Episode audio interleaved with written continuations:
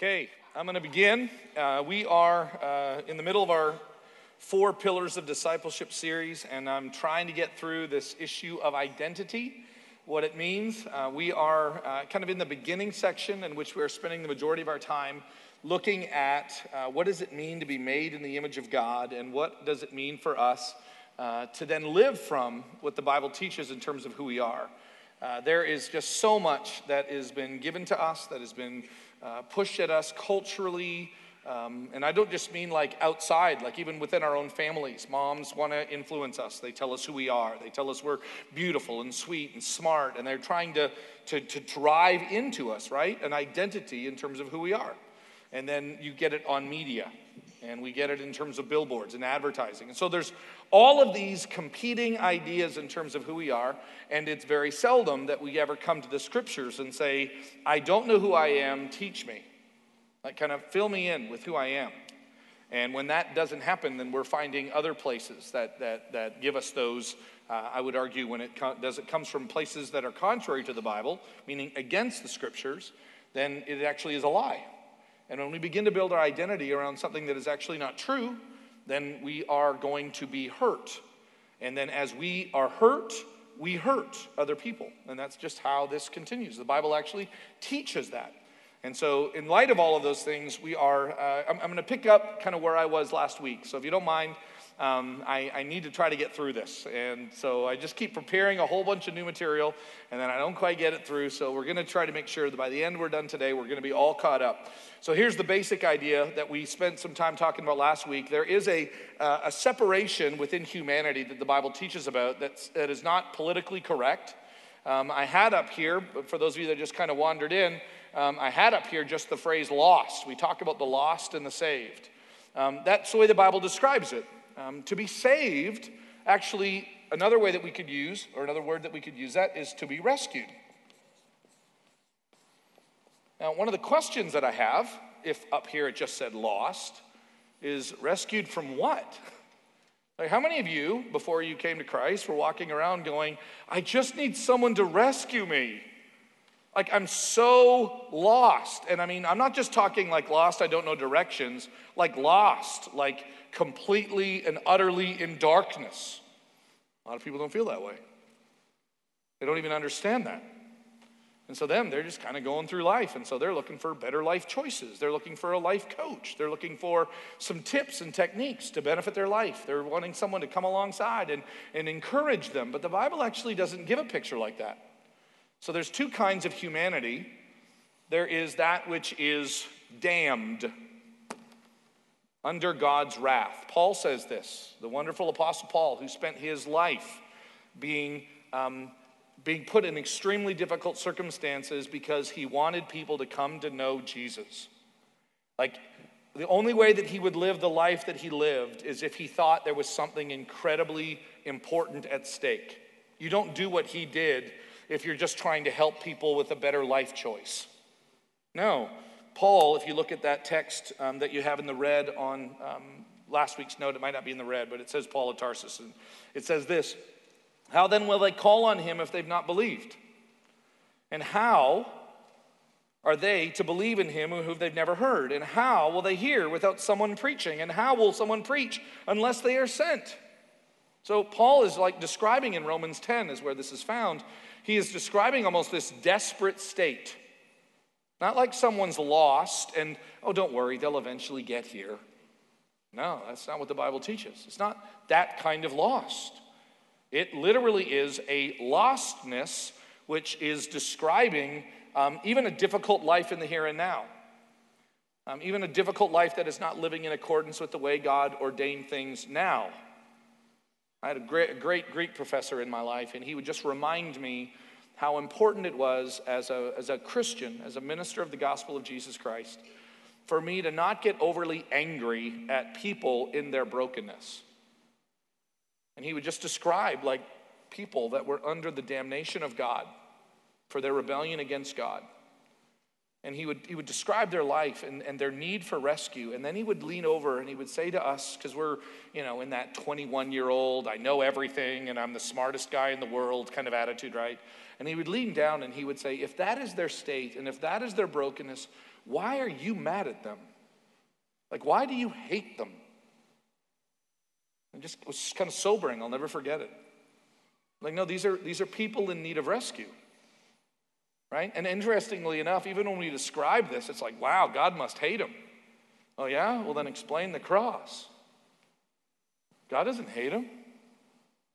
Like, God loves them. He sent his son to die for them. The biblical picture is not, yeah, and God doesn't like them. No, the biblical picture is God gave the greatest sacrifice for them. And then we have the opportunity to preach this. So, this is a reality that the Bible teaches.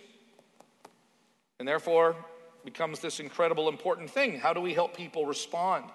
Um, we, we spent a little bit of time talking last week about this idea, and I, I want you to be aware of it because um, it is an unbelievably complicated idea. But when it comes to salvation, and when it comes from moving from being in the category of the damned to the category of the rescued, those that are now experiencing God's grace, that are now experiencing hope and life and peace in God. And, and one of the reasons why this word is seldom used is because it's just so, it's such a stark difference than this. And I want to look back and go, but there should be a stark difference, shouldn't there? I look at my own life and I, I should be able to see at some level, like, right, like a, like a stark difference.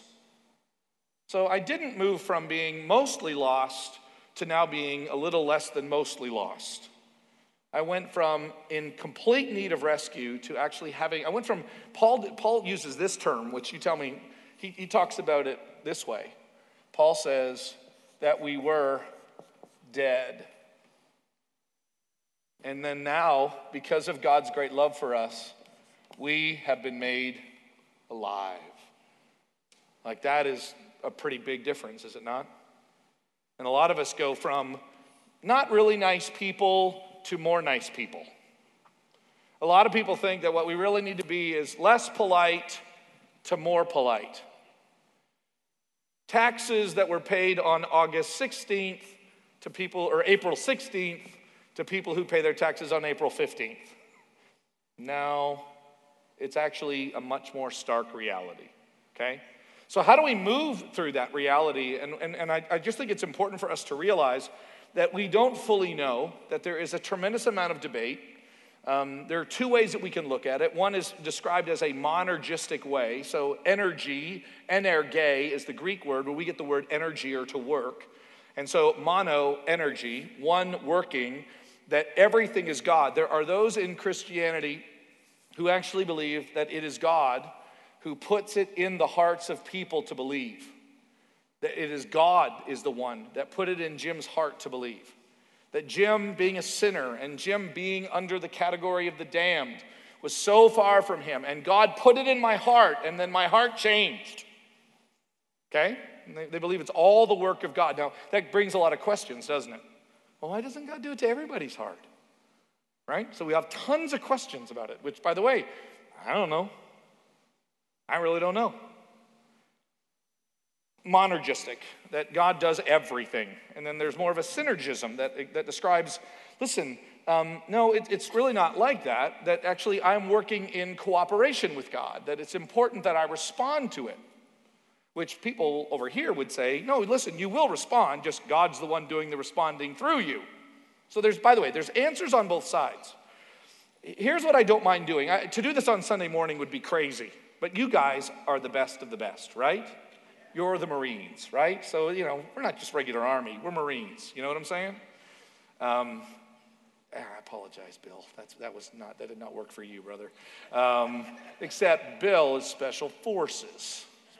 Helicopter pilot. Anyway, um, so we're the best of the best. So here's what, here's what I, I want you to kind of hold in tension that I, I really, I, even though I don't know if I totally line up on this side of things, I, have gone, I don't know if you've gone back and really asked the question about why you believe.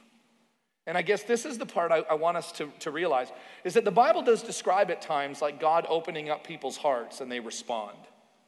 So you can't avoid that fact. Acts 16. And the Lord opened Lydia's heart and she believed. Sorry, it's there. How that happened, though, I don't know if it totally explains. I, I guess here's what I want to caution you against. I, I really want to caution you against from somehow being seduced into believing that you're smarter about something, spiritually speaking, or that you're a little better, spiritually speaking. Because there's no room for that in the Bible. There's really no room to think that something, that there was something kind of in you that was not from God that kind of helped them along. Right? That's the, that's the part of this particular side of things. I, I mean, I, I do believe that I did something. I really do. I believe that I responded to God's, the gospel, actually. Um, and I, but I never want to take anything away from what God did. And so I don't even know how that worked. And so I, I literally, I look at my coming to faith as kind of like, in, in, many ways, and the Bible does this, okay? I know my wife hates it when I talk about her, but the Bible describes them as similar things. The Bible talks about my union with Christ and my union with Andrea as being similar things, okay? In, in a number of different ways, in Ephesians 5. And I think one of the reasons why is that, especially in modern marriages, like I can't explain to you, like even if you said to Andrea, why do you like Jim? Was he just better looking than everybody else? She'd say, no. Is he smarter than everybody else? She would say no. Like, why did you pick him? And she would go, like, I guess I don't know. I just, I picked him. There's just something that cannot be explained. There's something that in the end it kind of ruins it to explain it all. And so I want to I want to just make sure that you understand it is a biblical a very biblical response to just sit in awe of the conversion process at times. And we're going to we're going to break it down a little bit, but then to try to just nail it down exactly, I, I don't think the scriptures I don't think the scriptures do that because it cannot be fully explained. I really don't. I really believe that's part of the problem. And so when I stop and I say, like, why do you believe, Tom? Why? Why do you believe? Are you, are you smarter? Because you know people that don't believe. Why do you believe and they not believe? And at, at some point in time, you're an honest man. You're going to look at me and you're going to say, I don't know. Like, I, I don't know the difference. Like, I know people that are worse than me morally who, who believe. And I know people who are better than me morally who believe. And I know people who are dumber than me who believe. And I know people that are smarter than me and they don't believe. So, what is it? Eh, I can't explain. And as I look back, and, and I don't know, I, I know I resonate with a number of you when I say this. Like, there is a part of me that can't help but believe. And I don't even apologize. I used to always, I used to always apologize for that, you know? But I, it, it, it, is, it is like this compelling within me um, I, I describe myself on, I think, on Twitter and Facebook when I ask who I am. Like, I'm someone who is, who is like uh, helplessly, and I mean that in a good sense, convicted about the reality of God and the truth about Jesus. And I'm just compelled to talk about it. And you know what? I don't even want to exactly know how all of that worked. I think God will just go, that was kind of me anyway. Like even you, I mean, I, I don't I, it just gets it just gets big, and I want it to be big, okay? Because and, and every time you think you have it totally answered, I promise you, there's someone that can say it's a little more complicated than that. Let's talk about this idea of salvation because I think it's going to be a helpful thing. Because when we talk about salvation, so often we get stuck thinking point in time. Now, by the way, there appears to be at some level a point in time as we walk through this. The problem is is that when we are moving from the being those who are damned or those who are under God's wrath, wrath or those who are now under God's reward, that when we're walking through this, the Bible actually uses three different terms to describe what this is. So there are three different terms that are going to constantly be walking through. The first one will be justified or justification. The second one is the concept of being sanctified okay, or sanctification. And the third one is to be glorified in its ultimate sense. And by the way, that would be um, the, the, the concept of the ultimate glorification of us, okay? Now, the Bible describes all of these, um, interestingly enough, enough, as things that happen to us. I, one of the greatest ways to think about this is that when you think about being saved, there is like to be saved and then to be saved and then to be saved. And so you have to ask, like, what question are you talking about here? Like, for example, there was a point in my life in which I was not saved. And then I came to a saving faith in Jesus Christ. And so the means by which I find salvation is I put my trust, I put my faith in Jesus Christ. And, and, and in that process, I now move through, and we'll talk about what that process entails. But when we, when we talk about it, we then move through these, these, these um, and I hate to use the word stages, but we, we move through the, the justified state in which we are now declared righteous. Like I wasn't righteous, but now by faith in Jesus Christ, I am declared righteous. And so this is kind of what we think about when we talk about, I once was lost, but now I'm found, right? You know the song? I once was lost, but now I'm saved. This is usually what we're talking about, but sometimes Christians only talk about this, like that's all there is. So we usually, if we were to use like the specific word, and we wouldn't just use this word, we would use the specific word, we would ask like more, are you justified? Yes, I've been justified. Okay, cool. So you've been justified. And the Bible talks about that. There is a moment, right? There is a moment. So if you guys remember, like one of the biggest trials in my history as a, as a, as a human was the O.J. Simpson trial. And, and we're waiting to hear, and the jury's about to read the verdict, right? And then after the verdict and it's set, right? Now all of a sudden, interestingly enough, he's what? He's innocent. He's innocent. It's, it's been done. We were wondering what it was going to be, and now the answer is innocent. And the gavel comes down and it's been stated, and now it's, it's just done. Okay? The, the rule has been set. That is that idea of us being justified. And we are justified by our faith in Jesus Christ and the work that he did, right? That is our the basis of our justification. What Jesus Christ, not what you've done. It's not I went on a mission trip. It's not I'm a really good person. I baked cookies for my neighbors when we moved in. It's none of those things. It is Jesus Christ died on the cross. He offers me salvation. I receive that by faith. And in that receiving that, but we'll talk about what it means to receive it by faith because it's a little more than just thinking. But when we receive that act by faith, we are declared right by God. And now there's more to unfold. And this is where we get this other piece because there is a phrase that the Bible talks about quite a bit, particularly the New Testament, and you'll hear the Apostle Paul say um, that we will be saved. And one day we will be saved. And like, well, what do you mean we will be saved? I thought we were. What do you mean we will be? Paul also says that we are being saved. What do you mean we are being? Either we are or we aren't. Like if, when you have that kind of that on-off mentality, you, you, you misunderstand what the Bible actually teaches. So the Bible actually talks about this. Future tense, you will be saved. Ongoing, okay, imperfect tense, are being saved. What's the Bible teaching there? Well, to be saved is in this idea, another way to look at this is not just rescue, but it is the concept of being made whole. And you guys been really sick one time? And then you're better, but you're not totally better? Anybody been there? You better? Eh, kind of better, mostly better. No, you're either better or you're not better. I, I love talking to like people who know like the body and they, they, they'll, they'll, they'll, tell me these things doctors will tell me these things they'll say you know health is, is a, it's kind of a sliding scale right are you healthy eh, mostly could you be more healthy most of us would say what yeah we could be more healthy no you're either healthy or you're not healthy and it doesn't work like that actually okay now by the way you can be alive or dead dead alive but not alive. And so the Bible talks like this. So it's not by my work, it's not by my response to the Spirit, it's not that I become more justified. No, no, no. Je- Jesus took care of all of that, right? So we're not becoming more justified as we become like Jesus.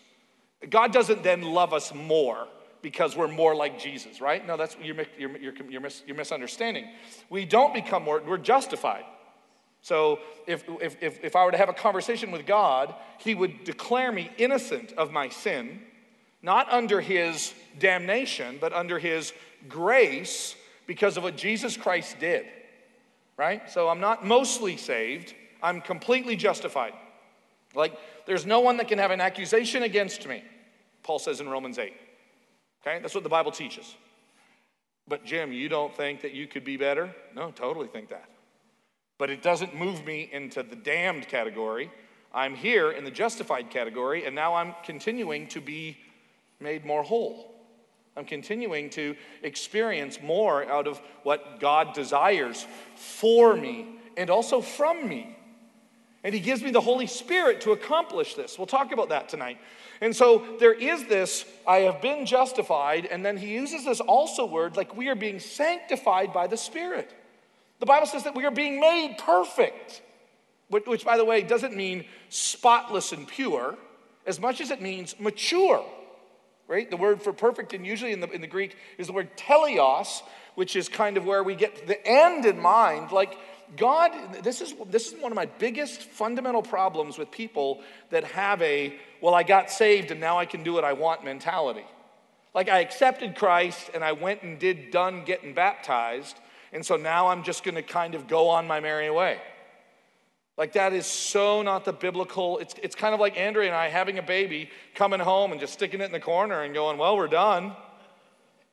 Like you would just go, that is, that is crazy. You don't have a child to stick them in the corner. Like they, they won't even be able to live like that, right? You would just go, that is so wrong. And yet, so this is the idea. And this is why Paul says in Philippians chapter 2, verse 12, therefore, work out your salvation with fear and trembling. What do you mean, work it out? It's already been done. Well, this has already been done, but this is being done. And this is why I have no problem encouraging. The Bible teaches me to do this, and us to one to another, not just me to you, but you to me. We encourage one another to become more like Christ. We encourage one another to do good works. Why? Because this is why God made you. This is why God made you alive, was so that you could do good works for His glory and for your joy and for the benefit of the world around us. Like that's why He saved us. You know? That's what the Bible teaches. And so, so often people just get uh, stuck right here because of, sadly enough, because of bad biblical teaching. Anybody that wants to teach the whole counsel of the scriptural, scriptures, you could never stand here. So, am I getting more saved? Um, yes. Am I getting more justified? Actually, it doesn't work that way. But you are becoming more like Jesus. You are becoming sanctified. Let me give you a verse of the Bible that's fascinating Hebrews chapter 10, verse 14. The Bible says something very interesting about this concept of sanctification. Hebrews 10:14 essentially says this, "And now the Holy Spirit has made perfect those he is making perfect." And, and so here's the beauty of it. The Bible actually teaches that simultaneously I stand in the mind of God pure as he finishes making me pure. And I can only do that by the blood of Christ. See, that's what the Bible teaches. And Christians need to know that. You need to know that, like, that's your identity. As a follower of Jesus Christ, you don't need to worry about, like, what's going to happen if Jesus Christ comes back. No, the verdict has come down and you're, you're, you're innocent. Like, you don't need to worry about that. It's crazy to worry about that. No, no, no, no, no. Like, you don't have to worry about that. Okay, so now what? So what, why are you telling me to work? Oh, well, because let me explain to you what, what's going on. Like, you are now in the process. Like, the reason why you were saved was so that you could fully begin to embody the life of Christ and everything. Oh, this sounds so hard. Well, it is. And by the way, if you try doing it on your own, it'll just wear you thin. I mean, I really think there are a lot of people in our fellowship that are worn thin because they're trying to be good people, not live by the Spirit and become like Jesus. I believe that. I've been that. I know what it's like to try to be a good person. I wasn't thinking it through well because I wasn't trying to avoid the Spirit. I was just trying to just muster up within me and to be as good as I possibly could and to just grit through temptation, right? Instead of just, whew, okay, I'm gonna, I need to think about this. I need, to, I need to submit to what the Bible says about sin and about temptation. I need, to, I need to begin to see myself as someone that doesn't respond in that greedy or in that selfish or in that lustful or in that prideful way. Why? Because that's not who I am. That's right, that's not who I am. And I'm talking to myself, by the way, sometimes. You're right, that's not who I am. That's who I was. That's not who I am. I'm not going to lose it. I'm not going to fly off the handle anymore. Why? Because that's not who I am. I'm, I'm somebody else. I'm actually a different version of me. How do, you, how do you do that, Jim? Well, it's the Spirit. And in the Spirit's Word, called the Bible, He teaches us, we'll talk about this tonight, what, what that actually is like. And so I am, I have been declared perfect as He continues to make me perfect. And then one day, the Bible actually says this in terms of this ultimately, the one day we will be. It's like there'll be, a, there'll, be a, there'll be a day when all of that's done, when sin is no more, and death is no more, and pain is no more. And then, it, by the way, it's, it's, uh, it's, it's not like, and then, oh, good, finally, you like retirement. It's actually no, it's like a whole new way of life. It, it's not just a retirement, it's like, literally, it's like this is the way God meant it to be. Like, I only know what it's like to live through the stain of sin. Like, that's all I know what it looks like. I remember a professor describing this. He said, You know, it's interesting. He said, he was describing in heaven. He said, um, he, was, used another professor and, and that other professor's wife as an example. He said, If you were to see me, and, and this other wife's name was Barbara, he said, If you were to see me and Barbara, which was Mark's wife, if you were to see me and Barbara just sitting under a tree and holding hands and talking, you would go, What's going on? Like, what, what, what is that? That's kind of wrong, isn't it? Why? Because on this side of the world, on this side of eternity, it is, right? Because why? Because of Kenny's heart, because of Barbara's heart, because of your heart, because of my heart. I would even argue it's not wise, and it can be because why? Because we're still in this ugh, state. Okay? We really are. What, what happens on the other side? When there is no exploitation, when there is no using other people so we can feel better about ourselves, where there is no manipulation, where there is just pure thoughts. Can you even fathom that? Like, I can't fathom it. To not doubt other people, to not worry about whether or not my car is locked, to not have any of that. Why? That's what this state's gonna be. And you know what they call it, right? They call it heaven. Uh, my favorite description or understanding of that is the presence of God with men. Think about this, though. The only way that the presence of God can fully be with men is for us to be then fully made whole, right? Which is our final glorified state with our final glorified body. It's so, what I love about this concept of having a bigger view of salvation is not just this, and not just this, and not just this, but literally this idea is because this is how the, the Bible uses lots of words to talk about it. Now, again, what's very interesting about this is if you begin to look at this linguistically, these words actually kind of overlap sometimes. God does this. It's like every time I want there to be like this clear category, God's like, ah, it's not that simple. And, I, and it, it, drove me crazy because I to me, everything should just be clear. And God's like, no, it's, it's actually, it looks like this as I'm working in you and to will and to act according to all of these things. So when you think about what it means to be dead, and then how to be saved. And then when you begin to think of what that means, it's not that God is never done with you or he's never satisfied with you. No, you don't understand. It's that he designed you to do more than, than, than just in your past make an acceptance of who Jesus Christ is. Like, literally, what God desires for you and me is for us to be made, remade, we're made in His image, but now remade in the image of His Son. And the only way that that can happen is through the power of the Holy Spirit. And the only way that that can happen is that the Spirit is given to us at that point of conversion. Now, by the way, in that idea of faith to respond what saves us? Again, key, key idea here the death of Jesus is what saves us. How do we connect to the death of Jesus? By faith. Okay, but then what is faith? Right? Read, read Hebrews 11, because this will, this will blow your mind a little bit. Because people, we, this, is, this, is what, this is what the church has done and gotten it wrong for many, many years, is they, well, I'll tell you here's what it's not. It's not works.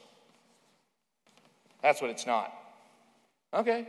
I think I know what you're saying. If what you mean by that is, like, I can't work my way apart from what God has taught me, that I can't somehow stiff arm God and make him, make him do, God, look what I did and now you owe me. Ha ha ha, I got you. Like, that's what, that's what a, a righteous work is, where somehow you've been able to avoid God's plan and by your work, you've been able to outmuscle him. by being good or being kind or being something. The Bible teaches against that, okay? But if you read Hebrews 11, do you know what it says? Things like this By faith, Noah built the boat. By faith. And then every time it goes, by faith. This was the work they did. By faith, this is what, by faith, Abraham went to a new land. By faith, Moses' mom stuck, his, stuck, stuck her son in the water. It wasn't by faith she had some thoughts. By faith, they did nothing else but think things. It never says that anywhere. It's by faith, and then what they did. You got to remember that. So it is the by faith we are saved, not of yourselves, it is the gift of God. Man, amen, right? That's, that's, that's, Ephesians 2. I love that. By faith, I believe in who Jesus Christ is. So here's what has to happen. I always remind this. People need to hear the gospel, Paul says in Romans 10, and they need to believe. For those of you that maybe know this, this kind of is the verb pisteuo, and this becomes the noun.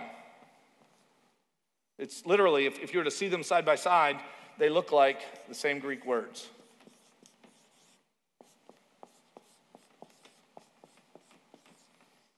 verb, o, noun, is. It's the same word. We, we, we, we translate disbelieve and this faith, but they're literally the same concept. One's a noun and one's a verb. The faith of Jim, Jim believed, and it was credited to him as righteousness. Okay? So, same concept. So, we hear, then we believe, and we, Bible teaches, we repent.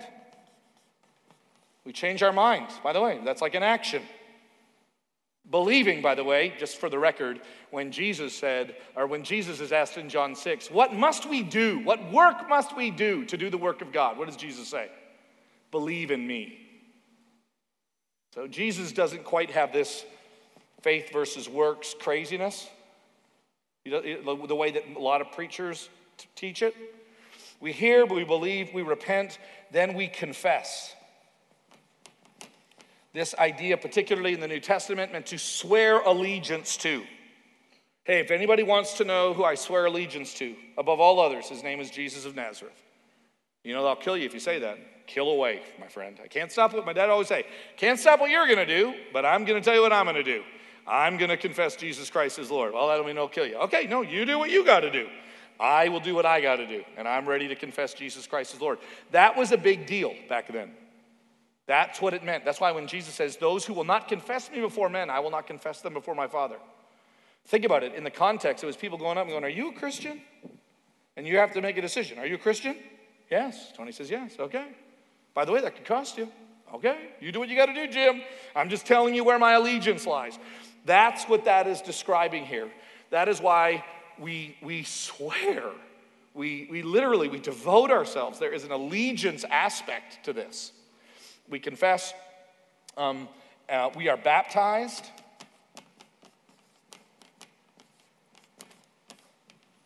Okay, we are immersed. Literally, the word means immersed. This was kind of the normal way. Every conversion in the book of Acts kind of walks through this particular mode of things. They hear the gospel, they believe the gospel, they repent of their sins, they confess Jesus Christ as Lord, they are baptized, and then after that, they are filled with the Holy Spirit. Time and time and time and time and time and time again. This is what we see in the book of Acts, except for Sergius Paulus. I'll be honest with you. There's just one that doesn't quite have all of this, but I, I think there are times in which you shorten it. And by the way, I believe that when Paul says in Romans 10, especially when you read it in conjunction with Romans 6, what must a person be saved? Call on the name of the Lord. Paul understands this process because here's what happened to Paul. Paul heard the gospel, he believed in the gospel, he repented of his sins, he confessed Jesus Christ as Lord, he was baptized and received the Holy Spirit. like that's what Paul did. That's what Peter did, that's what Peter preached. What must we do to be saved? Well, you need to believe the gospel. You need to, now that you've heard it, you need to believe in the gospel. You need to repent of your sins. You need to confess Jesus Christ as Lord. You need to be baptized, and you'll receive the gift of the Holy Spirit. Acts 2 this goes on and on and on again. Now, what the problem is, is that as Christians, we want to try to split hairs or come up with what happens if you're in a foxhole. Or, and I always like, well, tell you what, when you get in a foxhole, call me. I'll tell you what you need to do. But until you get into a foxhole, why don't we just do what the Bible teaches? This has honestly my, been my answer for years. Well, what about the thief on the cross? Well, when you are a thief on the cross, give me a call. I'll tell you what to do. But until you become a thief on the cross, why don't we just do what the Bible teaches? I know this sounds crazy, but why don't we just do what the Bible? That's why I always tell people. I mean, are you telling me I have to get baptized? No, let's just read the Bible and see what it says. Are you telling me I'm going to have? All I'm saying is let's read the Bible and see what it says. Hear, believe, repent, confess, be baptized, and be filled with the Holy Spirit. Well, you know what I think we should do? No, but I know you're going to tell me. What should we do? Well, I really think we can shorten this whole thing down if we just, well, I'm sure we can just shorten it down. Well, don't you think God will accept that? Sure, I think God will accept that. Why aren't we doing what God said? Like, why, why did we decide to do something different? Wouldn't it be cool if we had like a, a part of our, we, we should do this. I got some elders in here. Let's have a plan and we'll take a, a, a, special piece of property and we'll kind of section it off and then we'll each put like crosses with our, with our date that we're, we, were, we, were, we were damned and then the date that we were saved and then we'll write out like some of our bad sins and then we'll, we'll literally, we'll have a service and we'll kind of nail a post-it note to that and then that's will be what will save us. Oh, sounds kind of interesting. You don't think God would accept that? Oh, I don't know. Maybe God would accept that. Why aren't we doing what the Bible said? I loved it. Two, two young ladies, neither of them from the kind of the, the, the, denominational persuasion that I come from. We were at a conference one time, and they were trying to ask me what I needed, what they needed to be, do to be saved. And so I began with the fundamental beginning. Well, what saves you? Well, faith. I said, really? Like just faith, like in trees, and what? Well, you know, faith in Jesus. Okay, like that Jesus was born a virgin. Well, you know. No, tell me whittle it down? Well, that Jesus died for me. Oh, okay. So by faith you do that. Okay. And now, what, what is it that Jesus died for you? And is it just his death? No, it's also his death and his burial. And what else? And his resurrection. Okay, so his death, burial, and resurrection. That is really what saves us. Your belief that the death, burial, and resurrection satisfied the wrath of God, so that wrath no longer falls on you, but his grace comes to you. Is that it? And they said, Yes. And I said, I want you to think and think real hard. Is there anything, because God loves to have us go through, not empty in an empty way, but God gives us very powerful images to drive the point home. He actually told Abraham, we're going to have a covenant together, Genesis chapter 17.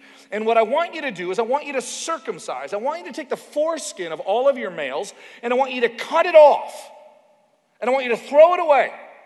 And this will be the sign of the covenant to you. This will be the sign that you know that you are in covenant with me, because signs are valuable. Okay? And he says this over and over again. And this you will know. This will be the sign to you. You will see the circumcision and those who are, you will know, are part of us, and those who are not will be, and then guess what phrase he used? They will be cut off from the people. If you do not cut off, you will be cut off. So it, it meant something. Now, by the way, I don't think baptism and circumcision are like totally linked. Old Testament version, New Testament, that's bad theology. It really, but there are some similarities too. So I'm with these girls and I'm telling them, so tell me, how do we, how, what is it? It's the death, burial, and resurrection. Think hard, think hard. Is there anything that God may have given us to do to connect to the death, burial, and resurrection of Jesus? Think hard. And they went, What about that water stuff? Yeah, it's called baptism, which is the Hebrew word baptizo. It actually just means immerse, to be, to be buried. That's literally what the word means, to plunge beneath. Well, what if we just sprinkle? Well, what if we just, hey, listen, like, I, I, we could do lots of things, I guess. I mean, honestly, if you're asking me what I think, God may actually totally be fine with that. But why aren't we doing what the Bible said, right? I mean, I, have done this before. People in my office, I'm going, listen, I, I am not arguing that I know exactly what God will or will not accept. But you do know we're going to be using this a lot at church, right? And you do know we're going to be reading Acts 2, and we're going to be reading Acts 8, and we're going to be reading Acts 6, and we're going to be reading Acts 16, we're going to be reading Acts 18. We're going to be reading, and all the, we're going to be in Romans 6, and we're going to be in 1 Peter, and we're going to be. That's kind of my answer to that question. And, and by the way, when I, when I say it's a process, it really is a process of salvation. And, and, and by the way, if we have time, not tonight, but if we have time, we could talk about so, is baptism the last act of a saved man or the first act, or the, the first act, last act of an unsaved man or the first act of a saved man? That's a great question. I'm serious. I've had that conversation with people. In the end, by the way, we end up with going, yeah, I don't know. But it's a good conversation. Honestly, sometimes it's good. It really is. Sometimes it's not foolish. Sometimes it is good to ask deep theological questions. And then when the Bible doesn't speak about it, we go, hmm, that was a good conversation. I don't know. I, I don't know. Here's what I do know, right? So, this is what being saved is really all about. And, and I, I don't know about you, but I remember when I came to the understanding of it that it wasn't as simple as just like an on off switch. I, will be honest with you. I'm not, I hope this is you. And if it's not, I will sit down with you one on one. If there's something I've said that was too much or you disagree, I'd love, I would take as much time as you want because this is kind of how, and there's so much more, by the way, that could be said. Like the New Testament has such a big picture of this. And they want you to, the New Testament writers want you to experience the big picture of God's salvation. And they don't want it to become this reductionistic. I done did that. Like, salvation isn't something you did, it's actually something God offered, and it's something you received. And I, I keep saying this if, if having children and being married is deep and rich and complicated, why did you take your relationship with the creator of the universe and turn it into a week at camp? And honestly, shame on whoever this falls upon, like on the church, maybe even sometimes us, when we reduce it to that. I remember talking to some college students about this. Um, and, and they kind of they were already getting the sense of it. They were already beginning to read the rest of the scriptures and they just said like what i was taught really is not what paul teaches. Like there seems to be so much more. And so i just spent through and i started talking putting bible verses ephesians 2 here and philippians 2 here and 1 thessalonians 5 here but and, and they just went okay i always thought that they kind of short sold me at church. And i just thought that's sad you know, I, I, met a man one time, and one of the saddest things I ever heard, but somebody made the comment. They basically just said, Hey, tell you what, just get them wet and let God sort them out. That was his answer. You just get them wet and let God sort them out. No, what I love is the Apostle Paul in Acts. This is what delays me. I get excited about Paul. So, what, what Paul does in the book of Acts is after he's done in the first, so he, in 13, he leaves and he goes to the southern Galatian churches. And as he is sharing the gospel with them, and then he has to leave, he is tormented like there's more I could have said. Tormented, right? This is why I had to come to Sunnybrook, because I would, I would go to a church like Sunnybrook, and I would fall in love with you. And I would come back and I would say to Andrew, say, How was your weekend? And I would go, We have to move to Olathe, Kansas. Why? Because I told these people what was going on and then I had to leave and there's so much more I could have said. And she's like, Honey, you can't be everywhere. I'm like, I know, but I need to be in Olathe, Kansas. I need to be in Racine, Kansas. I need to be in, and it was just all Marcus, Iowa. I need to be in the, why? Because there's so much more that could be said, right? That's why I kind of felt like in the end I had to be here. Because there's so much more that could be said. And the Apostle Paul went back to strengthen the believers. Why, Paul? It's all good, man. They're saved, bro. They done did that. Paul would go, You so don't understand God's plan for people. Don't sell your salvation short. It's much deeper and richer than any of us fully know. So let's then move into the rest of this. Let's talk about um, what the idea of being, what it, what it means to be united with Jesus Christ. The famous systematic theologian, systematic theologian, easy for me to say, Louis Berkhof says, this idea of union with Jesus is now an intimate and vital and spiritual union between Christ and his people in virtue of which he is the source of their life and strength, of their blessedness and salvation. I just love how he wrote that. Like that's what union with Jesus is. Do you see how that's a whole lot more than I done did get saved? He is the source of all life. He is the source of your strength and the source of your blessedness. Wow, that seems pretty powerful and, and rather intense. And we must realize that we don't just live for this idea of, of, what Jesus Christ has done. So now we live for him, we actually live from him. And this is why the now, after being baptized, buried with Christ, and raised to new life by the power of the Holy Spirit, Paul says in Ephesians 1 and the same power that raised Jesus Christ from the dead now lives in you. Think about that for a moment. Like that blew my mind the first time I like actually read that and like kind of began to process that. Wait a second.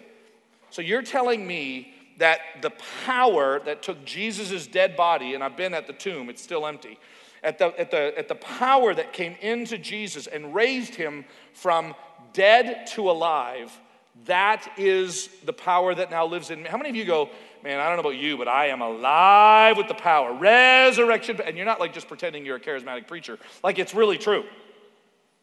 Like the power. What I usually get is, yeah, man, I mean, it's just, you know, people, we're all messed up. We're all, man, we're just, I'm as bad as anybody else. Really? Then, if you're as bad as everybody else, can you please explain to me how the same power that raised Jesus Christ from the dead now lives in you? Which one do you want? Can't have both of them, sweetheart. Which one do you want? Think about it. This is how the Apostle Paul teaches. So I, I love this statement. Um, it is Paul says this in Galatians chapter 2, verse 20. It is no longer me who lives, but Christ who lives in me. A lot of people go, well, that's for the super Christians. I just kind of got a, you know, like a third tier plan. You know, I, got the bronze plan. yeah, there's no bronze plan. Like, this is how the Bible describes what life should actually be like. Therefore, that is why there is this assurance that is actually given to us. So, the goal of this union with Jesus is to bring us as humanity into fellowship with God and then with each other. And therefore, this union with Christ is something that is, um, we're going to describe it in two ways. And I know you're going to go, wow, that just seems so sterile. But I want to talk about it forensically, um, judicially, and then I want to talk about it also mystically. So there is something, I'm going to spend a little bit of time on this. There is what is known as like the forensic union with Christ, and that would be this that there is this forensic, meaning there is this judicial, there is this actual. There is this, I am now justified with Christ. And by the way, that doesn't mean sterile, and it doesn't mean boring, and it doesn't mean, you know, it's not. It's none of those things. It's life giving, it's wonderful, it's beautiful, it's all of these things. But that is the actuality, because here's where we miss it. When I say to you, like, are you really saved? Do you really feel saved? And do you know you're saved? Tim gets inside of himself and he starts going, Well, I don't know. Like the other day, I was feeling different things and it gets kind of complicated. And I did five bad things when I was seven. And he starts getting messed up in his head. And he starts looking for, and if I can use the next example, more of a mystical union, more of like how he's responding and feeling and growing. But his salvation this aspect of his salvation, is not based upon what he's thinking or feeling at this moment. Like, I want to know, Tim, right now, do you trust the work of Christ as the only means by which you stand right before God? Yes or no? Yes. That is your forensic union with Christ. And it's not up for debate. And that's why I love to tell people when they're really torn, they're really, and I get where it's coming from. Like, I get the angst of the sin that you've done and the hurt that you've caused. I get it. But you're going to, I said to a young lady the other day, and she kept looking at me and she kept going, but, and I finally stopped her. I said, listen, ma'am, because uh, she, she, really does, she really does love Jesus. She's just, she's got a lot of but in her life. She just got a lot of like pain and difficulty. And so, as she's sitting there and she wants to argue with me about this, and I'm describing how she has union with Christ, and she wants to talk about what it was like when she was a little girl. And I said, Yeah, but uh, let me talk about your union with Christ. Let me tell you what it was like when I was growing up. Let me tell you how bad I was. And I said, Listen, you're going to have to convince me right now that Jesus Christ is a liar and you are the one who is right on this issue. What do you want to say to me? Well, I'm not saying that. I know you're not. And that is what you're going to have to tell me. And by the way, that is why the better understanding of this then frees us. Oh, okay, Tim, so I get it. So I get you're struggling with this, right? You're struggling with like why you're not more like Jesus. Dude, I'm with you, bro. But let's go back and talk about like what the judge said. Did the gavel come down? Yeah. Did God say you're innocent? Yeah. Then I don't want to hear anymore about you're guilty. You're not. That, that forensic is huge. Without that, you're trapped feeling one way or the other. How many of you have felt saved and then felt unsaved? And by the way, here's, here's what happens to us when we don't feel saved, we might as well act like it. I mean, you know, I don't really feel it anyway. And it leads us into sin, right? Doesn't really matter. I'm not feeling it today. Okay, don't really care. So that is why this sterile understanding of our forensic union with Christ. I stand with Christ. Hebrews 10:14. I have been declared perfect as he makes me perfect. Forensic. Next one is that mystical union. This is the relational, mystical, transformational participation in Jesus. It is designated mystical because, as one scholar writes, it transcends all analogies of earthly relationships. In the intimacy of its communion and its transforming power of its influence and in the excellencies of its consequences. Let me say that again, okay? Listen, this is kind of fun. Listen to this. Why is it mystical? Here's why it's mystical because it transcends all of the analogies of our earthly relationships. In its intimacy of communion, in its transforming power of influence, and in the excellence of its consequences. Oh, I love that. It's mystical. That's the part, like, I can't explain why, and they're, they're usually like songs, but, or, or sometimes like scripture, but I'll just lose it. Like, I'll just begin to lose it. And I can't explain why. I have this deep conviction inside of me, and I can't get something at it. What's happening? I don't know. It feels like love. like, it just, it feels like, I don't know, it feels like something's right. It feels like, you know what? It, it feels like, like the Spirit is alive in me and it's resonating inside of me. It just, it feels like I am one with the God of the universe. Are you saying you're like God? No, no, no. I'm not. I'm ontologically human. I'm still by nature human. But there is something that has happened in me. Oh, yeah, wait a second. When my dad baptized me on August or in uh, November 7th, 1981, he told me something about this that I would be filled with the Holy Spirit. And we just kind of pass that off. What's the Spirit? Ah, it's kind of like a feeling. And so I'm looking for a feeling. I'm not really looking for a feeling. I'm looking for the divine essence of God, which then I, I literally, this is a big deal. Like Ryan's teaching this in our, in our Trinity class. Like my nature doesn't change. I don't become in that. When I say become like Jesus, you know I don't mean that I become divine, right? I don't do that. I become sanctified. I become sanctified humanity. I don't become, in that sense, ontologically. That means in the essence of my nature and my being. I don't become God like that. So, unlike some people who actually believe, then we become like gods. That's not what it says. It says that but there is a union that exists with us, and the Holy Spirit will come and He will dwell in you. Wow, that's amazing.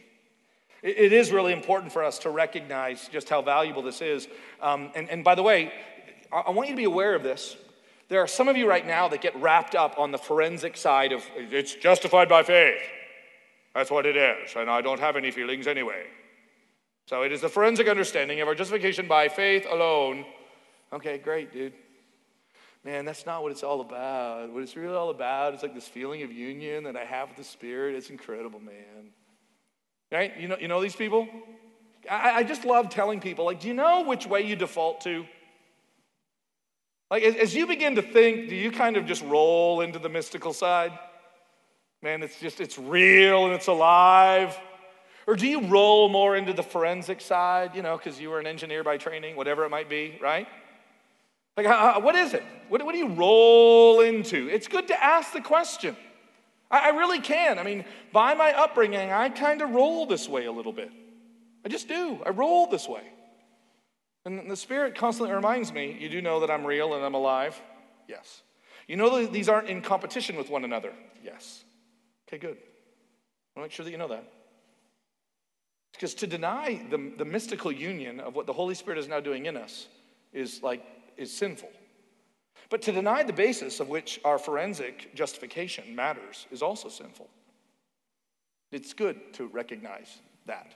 Here's how Gerhard Vos says it. Listen to this quote Paul consciously and consistently subordinated, doesn't say one's not valuable, but he subordinated, made, made connected to, the mystical aspect of the relationship to Christ to the forensic one. Paul's mind was such to an extent forensically oriented, not against, but just we begin here, that he regarded the entire complex of subjective spiritual changes that take place in a believer and subjective spiritual blessings enjoyed by the believer as the direct outcome of the forensic work of Christ applied at our justification. The mystical is based upon the forensic. Okay, what is he saying there? It's not this one's better than this one. This one, here's what we have missed. This one, over here, the mystical, is the natural outpouring of this one. And maybe, maybe some of the reasons why you're trapped in your emotions is because you've not based it in what Jesus Christ has done. And you're trying to feel your way into spirit, into, into heaven, quote, quote unquote. That's not true. It's really not true. But by the way, to just stay here and just kind of talk about what happened and to not allow this is also not right. And we'll explain that here as I close. So, the last three things that I want to talk about is the presence of the Holy Spirit. I'm not even going to get to that famous picture I drew there, Tim. But anyway, uh, I, want, yeah, I want to talk about the, the, the three aspects of the role of the Holy Spirit in a believer. The first one is found in 1 Corinthians chapter 10. And it is where you actually see what we're going to call the unique gifting of the Spirit. So now that the Holy Spirit has come in us, what does it do? Well, He gives us unique gifts. Like, Tom, here's your gift. And Tony, here's your gift. Bill, here's your gift. Gente, here's your gift. Dylan, here's your gift. Jacob, here's your gift. And so the Spirit comes inside of us and He gives us gifts. Now, there's a whole lot more that I could talk about this, but it's so important that we understand that now my identity in Christ is also experiencing a giftedness that He has given me. Well, why do you give me gifts? Ordinarily, I get gifts so I can use them. Like for me, but the Bible actually teaches in 1 Corinthians 10 and Romans 12 and Ephesians 4 that God gives us gifts for others, ultimately for His glory. So God gives us gifts. He gives me the gift of teaching so that you can learn. He gives me the gift of service so that you can be served. He gives me, he gives you the gift of teaching so that I can learn. He gives you the gift of, of administration so that we can do this better. He gives you the gift of that's how the Bible describes the unique gifting. And one of the critical problems that we can have in the church is that some people either don't recognize that they have a gift from the Spirit, or worse yet, they know they have them, they're just too busy to use them. The gifts are given for the building up of the body so that we can all become mature. And imagine, just imagine this.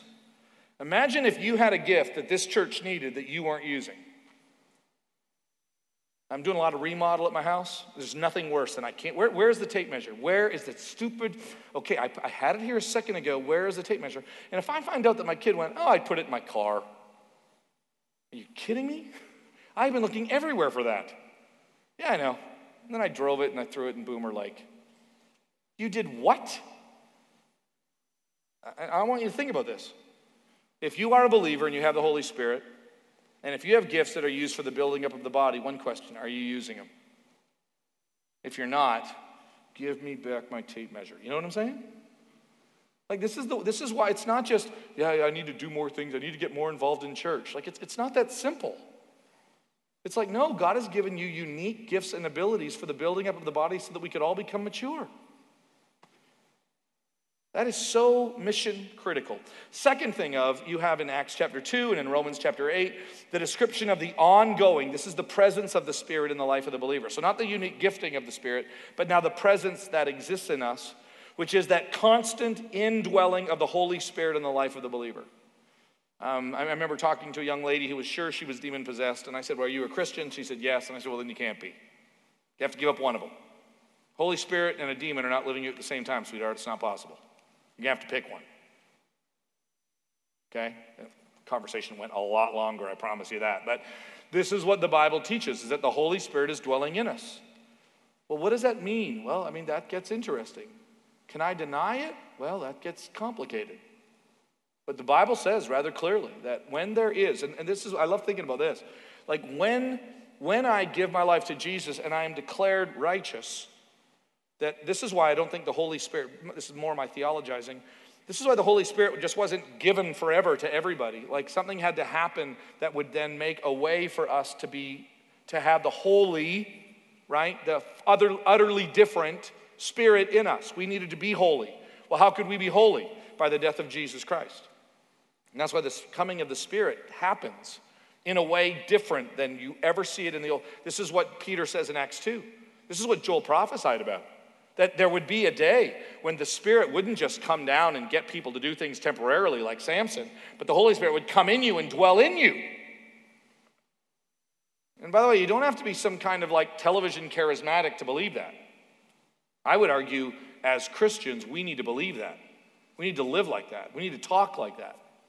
We need to see it in each other and encourage it in one another. The Holy Spirit that lives in you, by the way, now lives in me. Like, we can't fight and argue.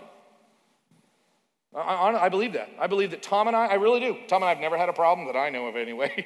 And we, we have never had that issue. But if, if somebody were to say to me, man, you and Tom, I'd say, hey, we'll work it out. Well, I don't know, man. I'll tell you. I think it's pretty, well, no, I'm sure it is rough. But the same spirit that lives in me lives in Tom. Like, I believe that actually. I know you think this is crazy. I totally believe that. And by the way, I'm not saying, and therefore everybody will always be at peace with me. No, no, no. But if we're not, either I'm getting it wrong or they're getting it wrong. Okay? Which, by the way, there can still be a disagreement, but we're going to be a Christ like disagreement, right? Can still be a disagreement. But if the same spirit, this is how Paul talks. If the same spirit lives in you, lives in me, there can be no animosity. If the same spirit lives in you and lives in me, then there can be no unforgiveness. If the same spirit that lives in you lives in me, you realize how much our theology just goes out the window when we don't really think through the implications? If the same spirit lives in you and lives in me, what? Implication? Lastly, the fruit of the spirit. Fruit of the Spirit found in uh, John 15, it's not listed there, but Jesus says, He who abides in me will bear much fruit. And that's not be productive and grow big churches. No. It's you will, you will then you will then embody like my life in you. And by the way, Jesus says, and he who does not bear fruit, I will cut off and throw into the fire. Like if you're not productive, which again, doesn't mean like save lost people and go on mission trips or give lots of money to the poor. That's not what he's talking about. You can do that and not even be a Christian. The fruit of the Spirit, the embodiment of Christ in me, is love, joy, peace, patience, kindness, goodness, faithfulness, gentleness, and self control. Which I'm not saying you have to be perfect in, but they need to be evidenced in your life. That one of the identifying markers of a believer is greater love, joy, peace, patience, kindness, gentleness, faithfulness, goodness, and self control. Did I miss one? I probably missed one. Okay, that's what the Bible actually teaches. And so, Jesus, when he is asked this question, like, how do you know if someone's a believer? Yeah, you really can't tell. It's hard to know. Like, we're all the same, we're all humans. Actually, we're just as bad as everybody else. No, Jesus says this. You, you can tell. You don't walk up to a tree and go, I wonder what kind of tree that is. It's got apples on it. I wonder what kind of tree it is. I wonder if it's a banana tree. He says, No, it's got apples on it. It's an apple tree. It's not complicated. And Jesus says, You walk up to a believer and you see in them like me.